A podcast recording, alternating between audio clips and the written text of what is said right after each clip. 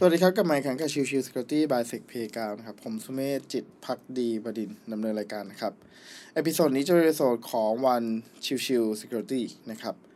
วันนี้จะพูดถึงเรื่องของตัวข่าวหนึ่งที่น่าสนใจนะครับ ก็คือ trick ใหม่ติด AI ให้กล้องจับความร้อน หารหัสผ่านได้จากคีย์บอร์ดนะครับ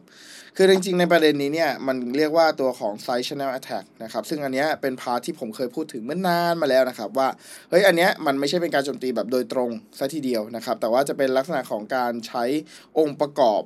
สภาพแวดล้อมใด ๆ อื่น ๆ ใด ๆ เป็นตัวช่วยประกอบในการโจมตีซะมากกว่า นะครับซึ่งในพาร์ทนี้ก็เช่นเดียวกันครับ อันนี้เนี่ยจากทางผมเอาข้อมูลมาจากทางของเว็บตัวของเพจชื่อว่า Tech Hub นะครับเขาก็เอาข่าวนี้มาน่าสนใจมาน่ามาเล่าสู่กันฟังนะครับ คือนักวิจัยจากมหาวิทยาลัยกาสโกหรือก็คือ Glasgow University นะครับ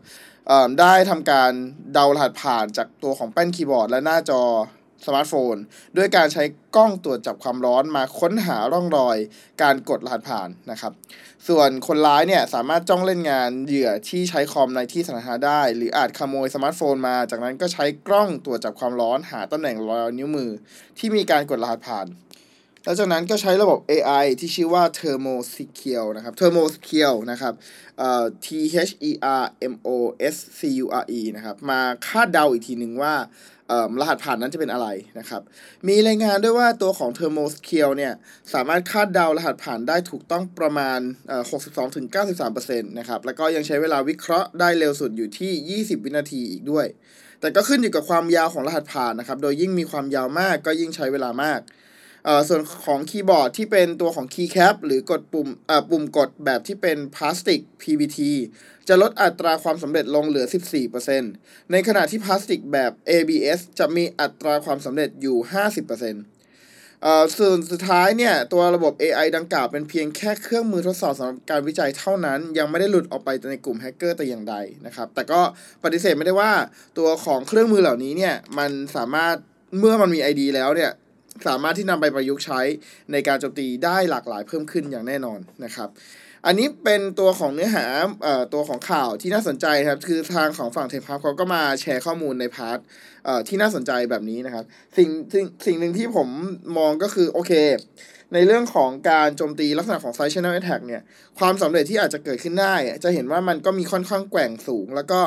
เช่นเดียวเช่นเช่นเดียวกันครับ คือใน part ของการกด key เนี่ยก็เป็น part ที่ เอ่อสามารถมีความเป็นไปได้ที่อาจจะถูกเดาได้ จากตัวของการกดซึ่งจริงๆแล้วเนี่ยอันนี้มันไม่ใช่เป็นเคสแรกนะที่เกิดขึ้นก่อนหน้านี้มันมีทั้งเรื่องของการสุ่มเสียงนะครับหรือหรือเรื่องของการใช้ตัวของกล้องที่จับความร้อนในการจับโดยที่ไม่มี AI อยู่แล้วด้วยซ้ำนะครับ แล้วก็ทำการ brute forcing เอานะครับ ใน part เหล่านี้เนี่ยจริง ๆ จะเห็นว่ามันไม่ใช่เรื่องของเคสแรกๆที่เกิดขึ้นนะครับ แต่เช่นเดียวกันครับผมยังเน้นย้ำเหมือนเดิมว่าการใช้งานลักษณะของที่เป็นตัว เอ่อ password manager จะเป็นตัวที่ใช้ในการช่วยป้องกันใน part เหล่านี้ได้นะครับ เพราะว่าถ้าสมมุติเราใช้ password manager ในการป้องกันการ key คีย์บอร์ดหรืออะไรอย่างนี้แล้ว